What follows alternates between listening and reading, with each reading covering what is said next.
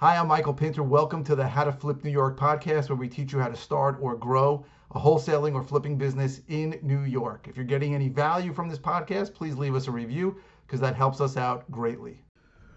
Um, talking about tax lien sales, I've been asked by a lot of people about tax lien sales in Nassau County. So I'm really not the best qualified to answer because I've never actually bought a tax lien at the sale, but I'll tell you what I know. What happens is the liens go and they get it's an auction process for who will bid the least amount, the smallest amount of interest above what the county collects. I think the county collects four percent, and then you bid of how much more you're how much how much how much you'll take. Um, I think there's one dominant player, L&L uh, Development. They bid like one and a half percent on a lot of properties, one and and three quarters. And then there's a few other guys I know who buy um, some kind of significant liens, but they dominate L&L.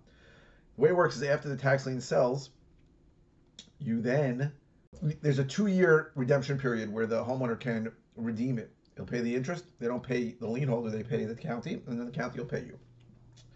If excuse me, if they do not redeem it, then you can start the foreclosure process. So at the foreclosure auction, pretty much every week, every other week, there's somebody there who's got a tax lien in foreclosure.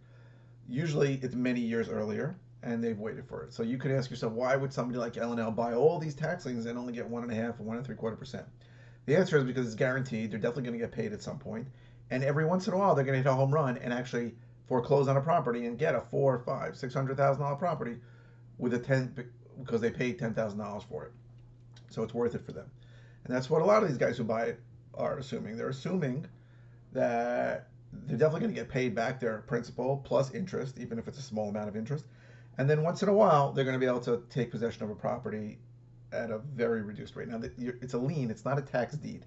In other states, you, you know, when someone doesn't pay the taxes, you buy a tax deed, you buy the property, you own the property.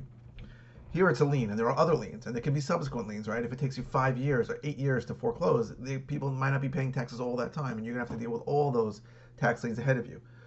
So that's something to consider. Again, I'm not a great uh, source for this, but I understand how it works, and it's something we've looked into, but we never really get into, and something that we may do eventually. But that is how tax liens work in Nassau County.